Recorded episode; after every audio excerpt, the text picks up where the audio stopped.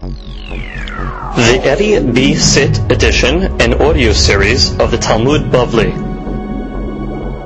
Masechet Sukkah has been dedicated by Celia and Isaac Jamal. Hashem Alehem Yehyu Amen. For the Hatzlecha of their dear children. May they see much nachat from all of them. May they all grow up and get married in the right time and have children healthily, happily, with berachav atzlacha. And may they see uh, descendants and descendants of their descendants, ad bi'ad goel sedek, amen. The Masechet has also been dedicated La'ilu Nishmat, Sarah Bat Adel Ruach Hashem Tanihena Began Eden, Amen, again by Celia and Isaac Jamal, to school the mitzvot. Daf Lamed Zayin. Today's daf is being studied La'ilu Nishmat Avraham ben Esther, Ruach Hashem Tanihenu Began Eden, Amen. Today's daf is being studied לרפואה שלמה, חכם עובדיה Yosef ben Gurgia. El Narifanalo, Betuch Shoar Chole Amo Israel. Amen. Today's daf is being started Ya'alu Nishmat Meruhemet, Shanafteret Bekitsur, Yamim Veshanim, Mazal Bat Frida. Ruach Hashem Tanihena Began Eden. Amen. Today's daf is being dedicated for the Refuah Shalema of Mordechai Zev ben Sarah. We begin today's daf on Lamid Zayin, and we are going to start one, two, three, four, five, six, seven, eight, nine, nine lines from the top, starting with the words umi. we learned in yesterday's daf the opinion of Rabbi Yehuda. Rabbi Yehuda said that for schach you can only use something of the four species. For example, you can use palm palm leaves or hadassim or arabot. Only something that's kasher for the four species, for the four minim, are kasher for the schach. Tadat the Gemara says, Umi amar Rabbi Yehuda arba'at minin im midei aharin lo. Did Rabbi Yehuda say such a thing? That only the four species, yes, and uh, something else, no? Ve'atanya, we have a bright, a sikkecha b'nisarim shel erez. If you used for schach nisarim. Nisarim would be planks made out of, or boards made out of eres. Eres seemingly is cedar. So cedar wood, sheyesh bein dalit tefahim. If they have four tefahim, if they're wide, devrei akol pesula. That everybody agrees they're too wide. It looks like a house, and therefore it's pasul. En beim dalit tefahim. If it's less than dalit tefahim, the Meir posel. The Meir says pasul. The Yehuda machshir. Rabbi Yehuda says it's kasher. Umodei Rabbi Meir. Rabbi Meir agrees. Shimyesh ben neser leneser kimlo neser. If let's say you have a plank, and then in between each plank you have kosher schach, shemariach psal benehem, that you leave kosher schach, so it's plank, kosher schach, plank, kosher schach. Ukshera. Everybody will say, even the be meir, that it's keshera. The point of the uh, question is, you see that Rabbi Yehuda allows a plank of three tefahim of Erez. Now, assumingly Erez is not one of the four species, it's not one of the, the four minim. so the Gemara says, my Erez, uh, when it says Erez, what does Erez mean? Hadas. Uh, we thought Erez is a type of cedar. No, the word Erez can also refer to Hadas. Kedrava baravuna, like baravuna said, Damar baravuna, Amri be Rav, Asara mine arazimim. There's ten different types of eres. Which when you say the word eres, it's referring to ten different types of trees. Shne'emar, and the pasuk says, Eten b'midbar eres shita ve'hadas. So the pasuk refers to eres, and then says hadas. So you see, hadas is also called eres, therefore it's one of the species, and therefore the biudah is consistent to his opinion. so therefore we answered that question. Okay? Comes the Gemara and continues. Rabbi Meir Omer, afilu b'mshicha. We learned in the Mishnah regarding tying the lulav. Mm-hmm. So the Mishnah said, according to Yehuda, you have to tie the lulav with, again, only a species of the lulav, because otherwise it's going to be a problem of baltosif. Whereas according to Rabbi Meir, Rabbi Meir says, no, you can even use uh, cord. You can even use a linen uh, string to tie the lulav. So the Gemara says, Tanya, Amar Rabbi Meir. Rabbi Meir said, Ma'aseh Yerushalayim. There was incident with the Hashuv people, the important people of Yerushalayim, shayu ogdin to levehen, they used to tie the lulav b'gimoniyot shel zahav with golden fibers, golden strings, right? So what do you see from the Bimir? That you can use anything. You don't have to use the actual species. Amru lo. So the rabbis tell the Bimir, Misham ra'aya. You're bringing a proof from the people of Yerushalayim. Bimino ayu ogdin oto milemata. On the bottom, they used to tie it with its species, which means the main tying was done with its species, which means what was holding the lulav and the hadas about together was the species. On top, they were just for decorative purposes, they would put mm-hmm. golden fibers. So we have no proof, which means if they would have done the whole thing with gold, you brought a proof. But no proof. The bottom of the lulav was tied with its species itself. Comes the Gemara continues. Amar. Le'anu megadele Hosha'ana deberesh geluta. Rabbah said to those that used to tie the Hosha'anot for the house of the Rish Galuta. Hosha'ana is a terminology used for the lulav, hadas and araba. When you tie it up, it's now that uh, those three species tied together is referred to in the halakha as a hoshana. Mm-hmm. So Rabbah used to tell the people of the house of the Resh Galut, when they were tying up the lulav, he would tell them the following again. Amar Rabbah lanu megaddele hoshana. Now, the word megaddele, that she says, megaddele hoshana, ogde halulavim the ones that tied the lulavim, lashon gidilim, velashon hashas lomar lechol uman bedavar lashon ze. Throughout Shas, we see the word megadele. It always refers to a craftsman. Now you have to learn it according to the context of every Gemara. Here we're talking about lulav, so when it says the word megadele, it's the craftsmanship of tying the lulav. And other Gemariyot is referring to something else. In any event, what did he tell them? We go back to the Gemara. Ki gadlitu hoshana de beresh galuta. When you're going to tie the hoshana of the resh galut, shayre be bet yad. So he says, leave a little uh, protrusion on the bottom, which means why?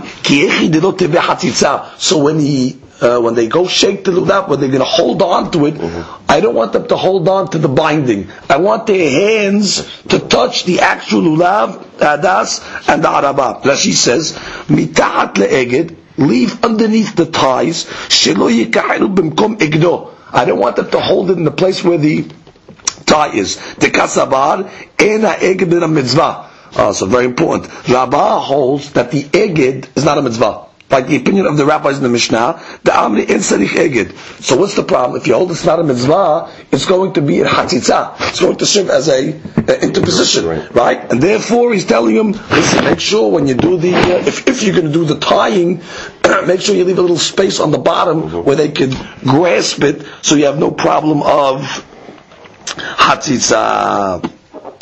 So comes the now, it seems interesting also of according to Rabbah, it doesn't make a difference what they're tying it with. Whether you're tying it with the species of the lulav, or you're tying it from species that's not of the lulav. Either way, it's going to be a hatitza, therefore you have to leave a little space. So comes the Gemara and says, Rava Amar. Rava says no. The first opinion was Rabbah with the hair. So now Rava comes along and says, no, kol oto eno chotzetz. Anything that's to beautify the lulav is not considered a hatzitza. Mm-hmm. And since they're doing this for a uh, to make it beautiful, somebody that grasps it at the at the uh, place of the tying, it's okay. It's not considered hatzitza. ואמר רבה, רבה says, לא לנקית איניש או שענה בסודרה the person that's uh, performing the mitzvah of taking the Hoshana, he should not hold it with a scoff. Why?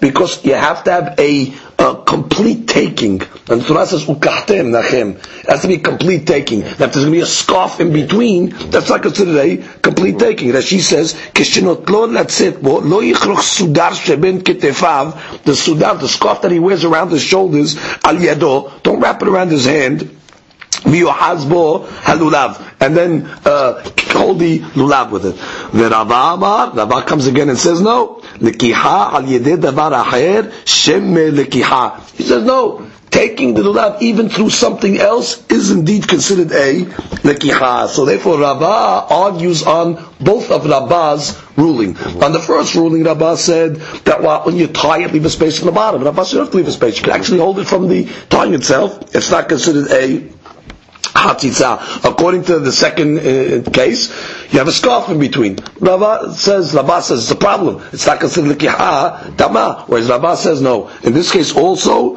it is considered permissible. the only question is, the first logic, Rava's reason was it's for beautification purposes. So since it's for beautification purposes, it doesn't cause of hatzitza. But in this case, the scarf is not for beautification purposes. So how could Rabba say it's okay? So that's the question that the Mefarshim ask. So uh, the answer is that the Torah does not say anywhere that you cannot have a hatzitza between your hands and the lulav itself. All the Torah says is what? That you have to take a, take them. So therefore, if um, one put a scarf in between, his taking is lacking. However, when you do, let's say, a, a, a, a, a something to beautify the lulav, so then already that's considered taking it completely because it's part of the uh, lulav itself. So by the same token, we can say that the scarf that's wrapped around his hand becomes an accessory to his hand.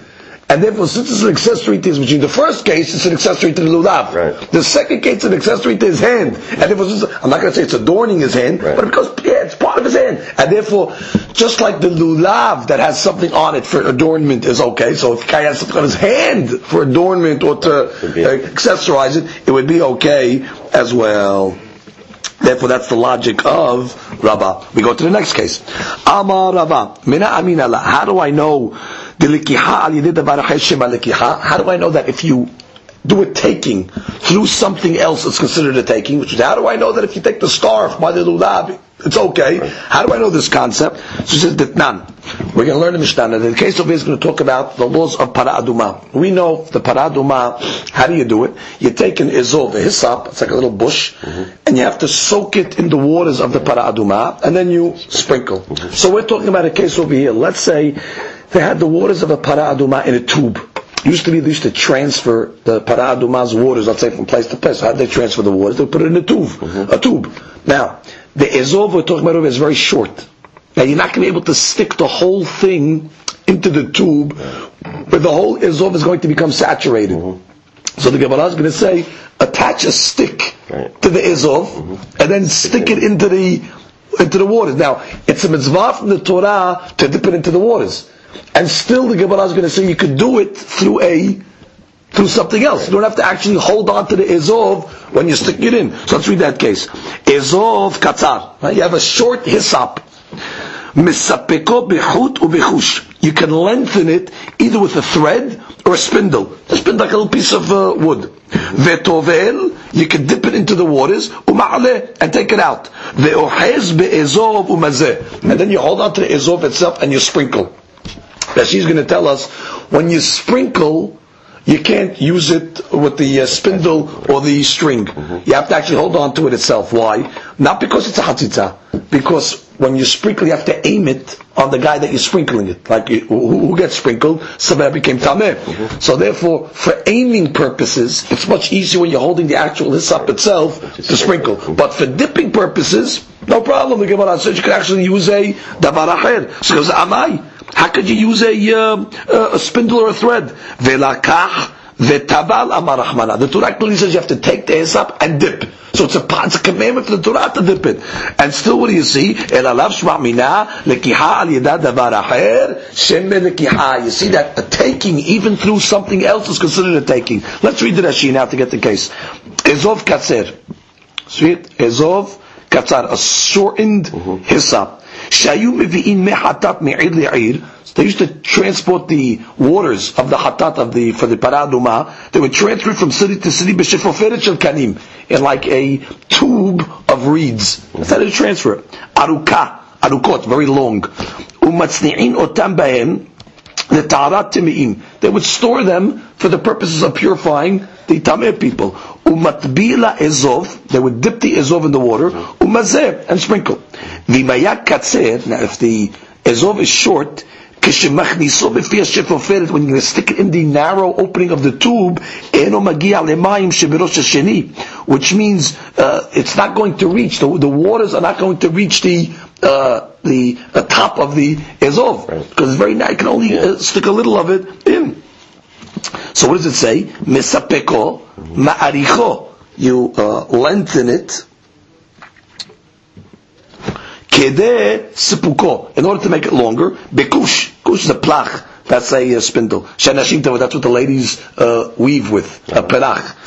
Okay? Velakach ezov etavav b'mayim sh'at tevila b'ainan nekiha. Even though the Pasuk says that at the time of the uh, dipping, you have to take it. Mm-hmm. And here you're not taking this up, you're taking a spindle that's attached. Right. So what do you see? Elash minar, as she says. Um, Um, it is considered a taking, umihu, kishum mazeh, when he's actually sprinkling, sadik lehoz be'ezov. Lashis, you have to hold on to the ezov itself. Why? מפני שאם חזו בסיפוקו, הוא מנענע כאן וכאן, ואינו מכוון ומזיע לכלי. Exactly. When you're going to sprinkle it, you have to hold on to this, the item itself, because as she says, if you're going to hold it, I did it shakes, right. and you're not going to have a good aim. Good. But what do you see in this Gemara? That even though you have something interfering, right. it's okay. So that's the Gemara's proof. So the Gemara says, no, mimai. Who told you that that's a good proof?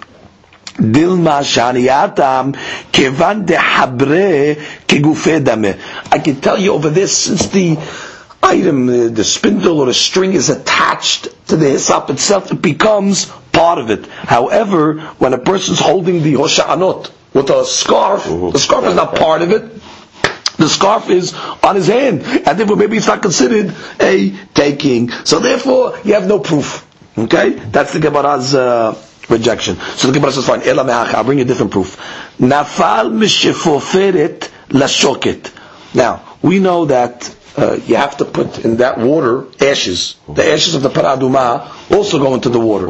Now the Torah says you have to actually put the ashes into the water. Venatan.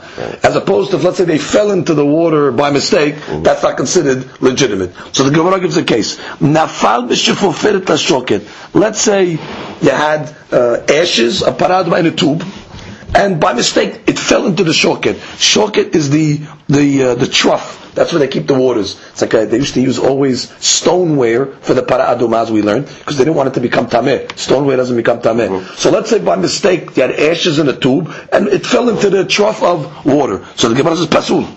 That's pasul's invalid. Look at Rashi. Nafal mishefoferet lashoket. Afa efer hayum viim b'shefoferet. Rashi said they also used to bring the ashes in the shefoferet in in tubes. Bo etamayim b'shoket, and they would they would sanctify the waters of the Paraduma in a shoket. What's a shoket? As she says, shel even, a, a stone trough. Why? Shekol maaseh avanim. Because all this service of the paraduma was done with stoneware. Im efshar, if they were able to. Vayanoten shebeshoket. They would take the ashes that were in the shefoferet and they would pour it into the stone. Sha'efer noten lema'ala. You'd have to put the ashes on top. First you'd have water in the stone, and then you'd add the ashes on top. Because yafinu besota. Ma'im hayim el keli. Sha'mayim notim tehila el keli. First they would put the water in the keli. Ve'lo yafsik efer benem. Right, you cannot put the efer first. Good. Ve'ad dichtiv benatan alav mayim. Okay, so let's just ask another question. It says in the pasuk, ve'natan alav mayim. It's much that you put on the ashes water. It's possible that the uh, that the ashes come first. Right. So he says mukminan le'arban. We learn over there that all that means is after you put the ashes, you have to mix it. So the water will go then on top of the ashes, which means by mixing it. The Inkish are the kadesh. Now let's say when you were coming to sanctify nafala shoket. The ashes in the tube fell into the trough. Mm-hmm. Without kavanah. Pasul hakidush. The sanctification is pasul. The ba'inan v'lakihu me'afas srifat hatat v'natan. You have to take the ashes and place them. Shir lokeyah biyado v'noten. Not that they fall in by themselves. So the Gemara continues on the Amud Bet. The Gemara makes a diuk. Ha hipilohu kasher. But let's say the guy intentionally took from the tube and poured it into the water, it's going to be kasher. Now, even though he's not holding on to the ashes themselves, he's holding on to a tool Right. that's interfering with the ashes. And the Torah says, Amai, velakehu venatan amar Rahmana. The Torah says you should take the ashes and place them. Mashma, you should take them In your hands. in your hands. Mm-hmm. And here you're pouring it through a uh, a, shifoferet. So you see what? It's not a chatzitza. So the Gemara says, "Ela lav shma mina lekihai de devana hayshem lekiha." So you see that that's lavas proof, and it's exactly like the lulav. Which is, you can't say the shifoferet is becomes part of the ashes. No, the ashes are sitting in the shifoferet, and still when the Torah says velaka, take them, it's considered taking. So to the lulav, Torah says take the lulav. So I have a uh, scarf around my hand. It should be okay as well. So that's the bottom line proof for Rava. Okay, now we're going to give some other rulings that Rabba made. Ve'amar Rabba, another case. Lo ladutz inish lulava bo'shana.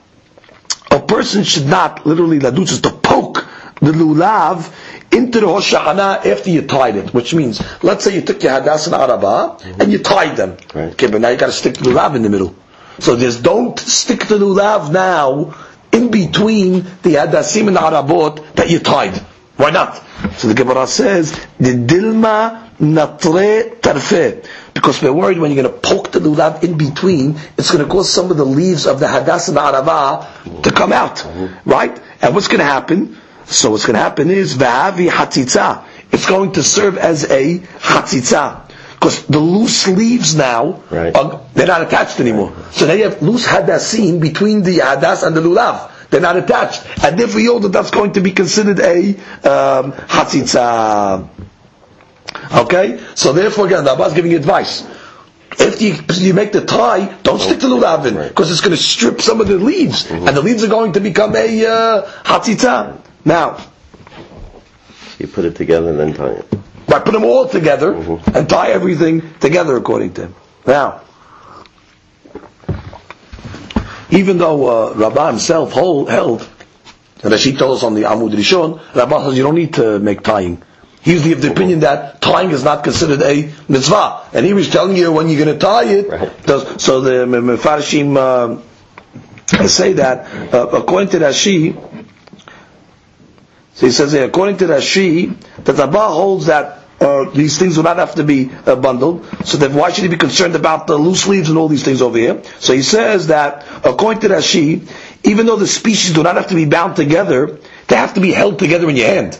That much you have to. You have to tie them, but they have to be all together in your hand. And therefore, uh, he's concerned that if you're going to uh, hold them together in your hand and stick it in after, so it's going to be a hatisah. So the tying is not nece- ne- ne- necessary, but the holding it together is. And That's why he's talking about this case. But Rava Amar, Rava says no. Min bimino It's a very important rule according to Rava. Rava says like items don't serve as a hatzitza which means you're worried about now the hadas uh, or the arava that became stripped serving as a hatitza between the hadas and the lulav. Since it's its own species, it's not like you have a, uh, a piece of cardboard separating between the lulav and the hadas. Right. You have a piece of hadas separating between the lulav and hadas. That's not considered a hatitza. That's called min bimino. Two like species do not serve as a hatitza. Therefore, he says it is okay. Okay. I go to the next case. Next case of Rabbah. Ve'amar Rabbah. Lo leguz inish lulava bo sha'ana. If let's say he made the bundle, he tied it up, he should not cut the bottom of the lulav. I guess he wants the lulav to, you know, protrude upwards, so he doesn't want to have, you know, a lot of lulav on the bottom. Right. So what does he want to do? He wants to cut now the bottom of the lulav. Don't do that, he says. Why? The mishtayra hutza. Some of the leaves, hutzah, the leaves of the lulav are going to remain above where you cut, untied, and it's going to serve as a hatzitza. Why? Because when you cut the bottom, mm-hmm. you're actually snipping the leaves. Right. Then the leaves go up. So those leaves now that are above, that are still attached to, to, to the Hoshana, are not attached to the lulav itself. Mm-hmm. Because when you cut the bottom, Right. you snip leaves. Mm-hmm. And therefore what's going to happen? Those unattached leaves to the lulav are going to serve as a chatzitza between the lulav and the hadas and the araba, because I said, lulav anymore. It's detached. So therefore he says that that is uh, a problem as well. Okay. So which means it's exactly what he said in the last case. The last case he was talking about it that the leaves of the arava and the hadas are going to be the hatzitza. Now he's going the other way. Right. The leaves of the lulav are going to be the hatzitza. And to that Rava comes along and says no. The Rava amar min bimino in Same answer. He says no. Same. Same species not considered hatzitza. Now we go to the next ruling of Rava. Amar Rabba hadas shel mitzvah. Okay, the hadas of the mitzvah that you use it for the holiday, asur lehariyahbo. You're not allowed to smell it during Sukkot. Okay? Etrog shel mitzvah, but the etrog for the mitzvah of Sukkot, mutal ariyahbo. It's permissible to smell it. So we have to see what's the difference between hadas and araba. So the Gemara says, my ta'ama, what's the reason? Hadas, hadas dilreha ka'eh.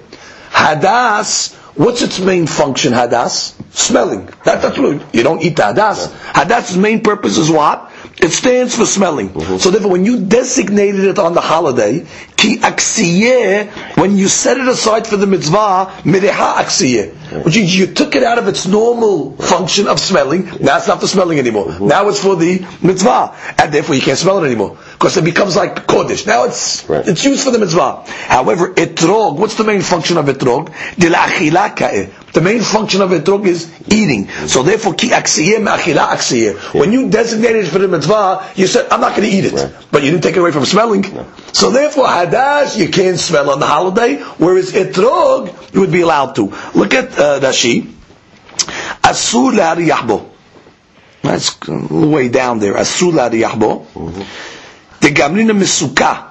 We learn from Sukkah, the Alfin בפרק כמה, תחל שם שמיים על עצי סוכה לאסור בהנאה כל שבעה, הואיל והוגשו למצווה. Just like we say the schach becomes kodesh Right. for seven days because you designated it, so too the four species become kodesh for seven days. You cannot use it for any other purpose, right? So since the hadas, its main purpose is what? Smelling. So when I designate it for the mitzvah, I'm taking it out of Mm-hmm. smelling. Etrog, the main function is eating. So I'm taking it out of eating. That is a whole mahloket amongst the Rishonim that even though you're allowed to smell the etrog, are you allowed to make a beracha on the etrog? There's one thing you have to smell, but to make a beracha, the beracha would normally would be hanoten le'ah tov, the perot. So that's already mahloket Rishonim. Maran brings down the opinions, and therefore halacha really, if somebody wants to smell the etrog, they do not make a beracha on the etrog itself. Better they should smell another fruit and then uh, smell their uh, etrog uh, uh, following that. In any event, the Gemara continues. V'amarabah. Okay, next case. Hadas b'mechubar. okay, we talk about a case of Shabbat now. You have a hadas attached to the tree. Is it permissible on Shabbat to go to the tree and smell the hadasim? And well, you're allowed to smell on Shabbat. The problem is it's attached to the tree. Do I say that maybe if I allow you to smell it, you might come to pull it off the tree or not? So he says, Amar hadas b'mechubar. You have hadas attached to the tree. Mutar la'riyahbo. He says, yes, it's mutar. It's permissible to smell it. Etrog b'mechubar. But you have an etrog that's attached to the tree. Asul. So that's the question: What's the difference between hadas and araba? Uh, hadas and uh, etrog. So the Gemara says, "My tama." What's the what's the logic? Hadas dilhariyah ka'ir. What's the purpose of the hadas? The hadas stands for smelling, right? If you cut it from the tree, what do you do with that? That's Just smell it. So therefore, isharet le lo atile. If you allow the guy to smell the hadas that's attached to the tree, he's not going to uh, uh, he's not going to cut it off. Why? Because uh, he's benefiting it in the way he normally benefits. Which is why should he cut off the tree? Bottom line, he normally smells it, so he's going to go and uh, smell it. However, etrog da'achila ka'eh. But what is the purpose of an etrog? The purpose of an etrog is really for eating. Isharit le, if you can allow him to uh, smell the etrog on the tree, migzeyeh. You might come to cut off, eat it to eat it. Right. Or even better, you might take a bite out of it when it's on the tree. Now, taking a bite out of it on the tree is tantamount to taking a fruit off a tree. So therefore, the etrog would be forbidden to smell it on its tree. Look at Rashi.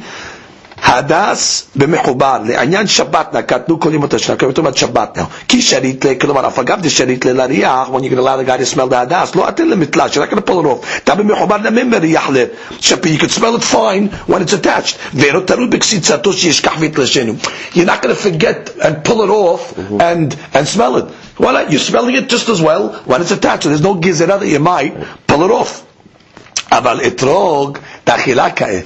But the etrog, the primary function is what? Eating. Ki murah le min, uh, when he's going to start smelling it, he's going to forget vetalish, and he's going to pull it off ve'achille, and he's going to end up eating because the main function is eating. So we're worried that he might forget while he's smelling and pull it off the tree.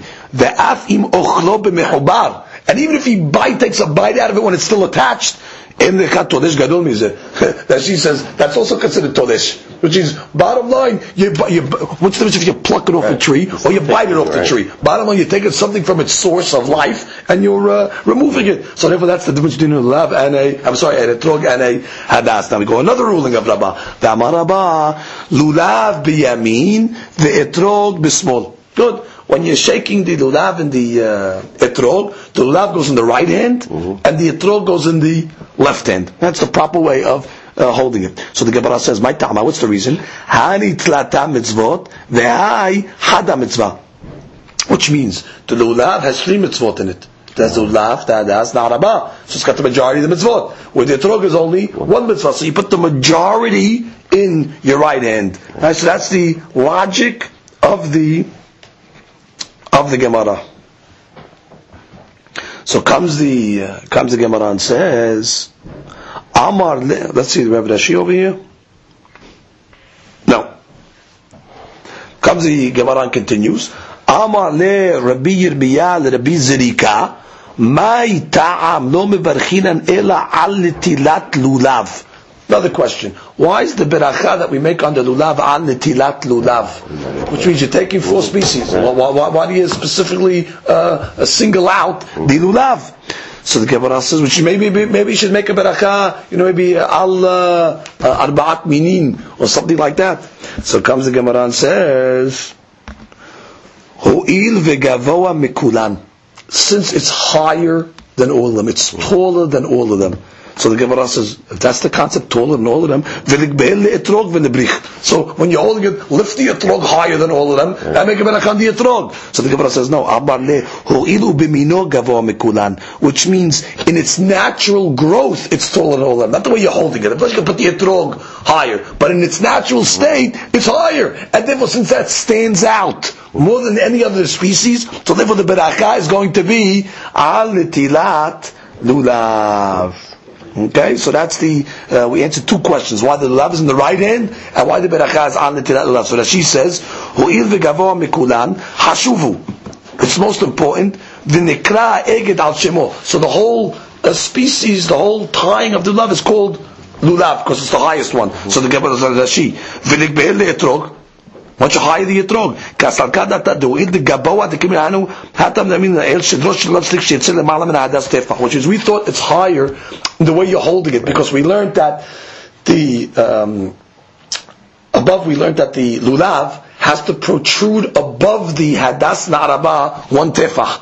So we thought that's why it's higher. So if that's the case, put the etrog higher and make the berachah the etrog. So the Gemara says no, since in its species, bimino, meaning when it's on the uh, on the tree, meaning that's the biggest uh, species out of them all, just in a natural growth. So that's why it gets the uh, longer. Uh, the, that's why it gets the uh, beracha.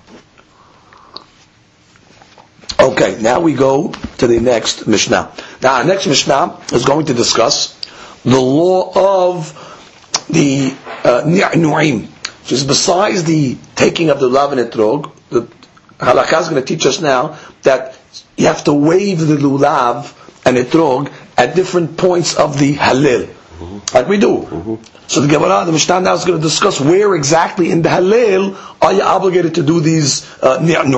So the Mishnah begins.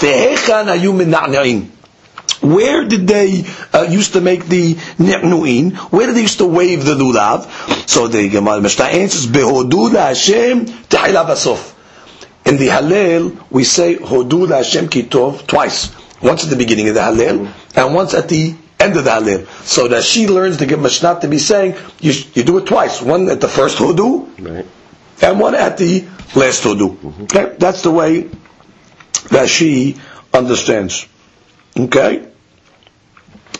Now, uh, the Mishnah continues. Ub'anna Hashem Moshi'anna. And you also, during the Hallel, we recite the Pasuk, Anna Hashem Moshi'ana, right at the end of the Hallel, so you also wave it over there. Devre Betel, let's go to Betel. Bet Shammai Omrim, Af be'anna Hashem Hatzlihana. Bet Shammai says you even shake it at Anna Hashem Hatzlihana. Now, uh, the Mefarshim explain that this whole shaking of the lulav during the Hallel is actually based on a pasuk. The pasuk says that as yiranenu atzeh ya'ar, then the atzeh ya'ar, the um, the uh, trees of the field will sing to God. Hashem, ki ba lishpot after God comes to judge the world, God judges the world on Rosh Hashanah Kippur. Mm-hmm. After the judgment is over, we want to show that we were victorious in our judgment. So we take a lulav and etrog, that's Hatzeh So as then the, uh, the, uh, trees of the field will come and praise you. Now the reason why that's an indication that humans came out victorious in their judgment, because humans are compared to trees. So therefore we're taking the trees, so to speak, right after the Rosh Hashanah and Kippur, and we're using them to praise God. Now the Pasuk continues, Hodu Hashem kitov, ki leolam hasdo. So the Pasuk is telling us, where do we do the praise? We do it in the Pasuk of Hodu Hashem Kitov, and then the next pasuk says Ve'imru Hoshi'enu Elohei Yish'enu, which would be a reference to the pasuk of Ana Hashem Hoshi'ana. So the Beteleh's logic of Hodu Ana Hashem Hoshi'ana is actually based on the pasuk of Ajir Nenu Aseh Yar Menefnei Hashem Kibal Lishpot Ta'aris Hodu Hashem Kitov Kilu Lamachastov Ve'imru Hoshi'enu. So therefore that would be the uh, proof for uh, Bet Hillel. In any event, that's the famous machloket. You have to shake the love during Anna Hashem Atzlihana or not. So comes the Mishnah and continues. Amar Rabbi Akiva. The Rabbi Akiva says, Sofea iti berabban Gamliel Rabbi Yoshua. I was watching the Ban Gamliel and Rabbi Yoshua and they were saying the Hallel. Shekol ha'am ayu mena'na'in et lulevehem. Everybody was waving their lulavim. Vehem lo ne'neu ela be'anna Hashem hoshi'ana. Which means they the congregation, it seems, were following Bet Shammai. Mm-hmm. They were waving it during even Anna Hashem Matzlihana. But those two rabbis, they were only waving it according to Bet Hillel during Hashem Hoshiana. So they were following the uh, uh, opinion of Bet Now, of course, everybody was shaking it during Hodud Hashem Kitov, because there's no mahlok about Hodud Hashem Kitov. So you see that they were following, obviously, the opinion of Bet Hillel. Now, uh, question is, what do we need the story for? Don't we know the halakha follows Bet So it seems in those days the common accepted practice in the synagogue was Bet Shammai's opinion. Mm-hmm. So they're saying even though it was the common practice for many synagogues to follow Bet Shammai, still the halakha follows Bet meaning you don't have to shake it during and Hashem and that story uh, supports that uh, that opinion. Okay, so now the Gemara is uh, going to start to analyze. Who discussed the law of shaking, which means normally the style of Mishnayot is First you have to establish, there's a mitzvah to wave the lulav. Then you establish it, then tell me where. Here the Gemara just jumps into step 2 Where do you shake? Who told you have to shake it at all? Don't you have to wave it at all? Who's, uh, who discussed this concept of the nuah in the first place? So the Gemara says, no, we discussed it already. Hatam. We learned at the beginning of the, in the, in the Perek. What did it say in the, the first Mishnah of the Perek? Kol lulav. Kasher. We said that the lulav has to have three tefahim height, plus an extra tefah in order to shake it. So, which means when the Mishnah said you have to have an extra tefah, so when you shake it, it'll be recognizable. So you see what? The Mishnah did discuss the concept of shaking and waving. So now the second Mishnah says, V'kamar, hecha mina'ne'in. So now Mishnah is picking up on that Mishnah. Okay, where do you have to wave it? You told me in the first Mishnah, you gotta have an extra tefah so the waving is going to be recognizable. Okay, so it's falling back on that original Mishnah. Teranatam. Now we're going to discuss the procedure. We learned over there in a Mishnah. Now on Shavuot, there was a special korbanot. It was called kivseh aseret, the uh, lambs that they would bring on Shavuot in the Bet HaMikdash, and they would also bring with them shtei two loaves of bread. Now the procedure was when the animals were still alive, they would put the breads on the animals, and the kohen would have to wave them. So we're going to learn the laws of waving the lulav. We're going to learn it to a similar case where they did it in the Beit Hamikdash on Shavuot with the lambs and the bread. So now the uh, the Gemara says, Tananatam, we learned over there. Shtei alechem, the two loaves of bread, ushne aseret, with the two lambs of Shavuot. Kesad hu oseh. How did they wave it? Look at Rashi, kesad hu oseh. Otam shu tzarich lanifam yahad hayim. See, There was two wavings that she's going to tell us. One time they would wave the animals when they were alive, mm-hmm. and then after they were slaughtered, they would wave them a second time. We're discussing now the first waving, when the animals were still alive. Kedichtiv, "Ve'enifa kohen otam al lechem." They would wave the lambs with the bread. Al shnei kivasim, kivasim hayim, the animals were still alive. Umani kivasim. They would put the two loaves of bread on the actual lambs themselves. Kedichtiv al lechem bikurim tenufa al shnei kivasim. Afal gav diresha dekra mashma otam al lechem yafina lemenachot belechem meluim de lechem lemala. Okay, fine. Which means the bread goes on top of the animal. Now, comes the Gemara and tells us how they did it. Kesed Ose, Maniach Shte Alechem Al Gabesh Nekevasim. You put the loaves on top of the lambs, Umaniach Yadot Tachten. Then you would, the Kohen would put his hands underneath the animal, okay? Umenif. And he would start to wave them. How? Umolich Umevi Ma'ale Umorid which means first he would be molich umevi. he would bring them back and forth, mm-hmm. right, away from him and then towards him, and then raise them up and down. So those were the four, uh, the four, the four positions, which is towards him, back and forth, and then up and down. Shne'emar, asher hunaf, v'asher huram. The pasuk says it has to be hunaf. Hunaf is waved back and forth, and huram is up and down. So the harim. So those are the uh, directions, the, the way he would uh, do it. Okay, so it's uh, it's lifting and lowering, and then going uh, back and forth. Those are the uh, positions that he would do it.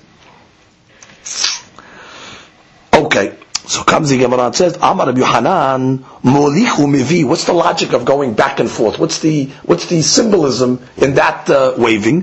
Lemi sheharba ruchot shelo. Which means you're doing it to, to the to the God that the four directions belong to Him. Which means the waving over here is done uh, to the sake of Borei Olam, who owns the four directions which means when you're going back and forth, you're trying to show uh, that all the directions belong to Hakadosh Baruch Hu. God, God is uh, everywhere. Okay, so that's the uh, molich umivi, which means uh, every direction they would do that. Which means when we do the lulav, you go Right. every direction, which means you know back and forth to show every direction is Borei Olam. Ma'ale umurid, when you go up and down, what's the symbolism? Lemisha shamayim ba'aretz shelo to the one that the heavens and the earth belong to him. Mm-hmm. So back and forth, the symbolism mm-hmm. is the world belongs to God, which means all the directions in the world. Up and down, the heavens and the earth. So that's the symbolism in that. The Ma'arava Matnuachi, in the Ma'arava, in the Western Israel, they learned the following. Amar Rabbi Hamma, Bar Amar Rabbi Yosef, Rabbi Hanina, Molichu Mevi. The reason why you go back and forth, Kedel La'atzor Ruchot Ra'ot. It'll stop to ward off harmful winds. Just like the winds, you know, they go laterally back and forth. So too, when you're waving the lulav back and forth, it's able to stop harmful winds coming into the world uh, uh, on that year. And again, you go in every direction, so you, it's affecting the winds of the coming year, right? Ma'ale you go up and down. That wards off damaging dews, which means the dew comes somewhere. The heavens. It seems there's good dew and there's negative dew. So therefore, when you're shaking the lot up and down, it's impacting the dews for the coming year that they should be positive. Uh, let's see. Uh, Okay, Rashi, just the three lines on the bottom. She'arba ruchot shelo, mitzvah zu anu osim lishmo. Exactly. When we're shaking the lulav, it's for his name to show that he's all over. When you're going forward, you know, straight, uh, to, uh, back and forth, that's to show that he's in all directions. And up and down, it shows he owns the heavens and the, uh, and the earth as well. Baruch Adonai le'olam. Amen ve'amen.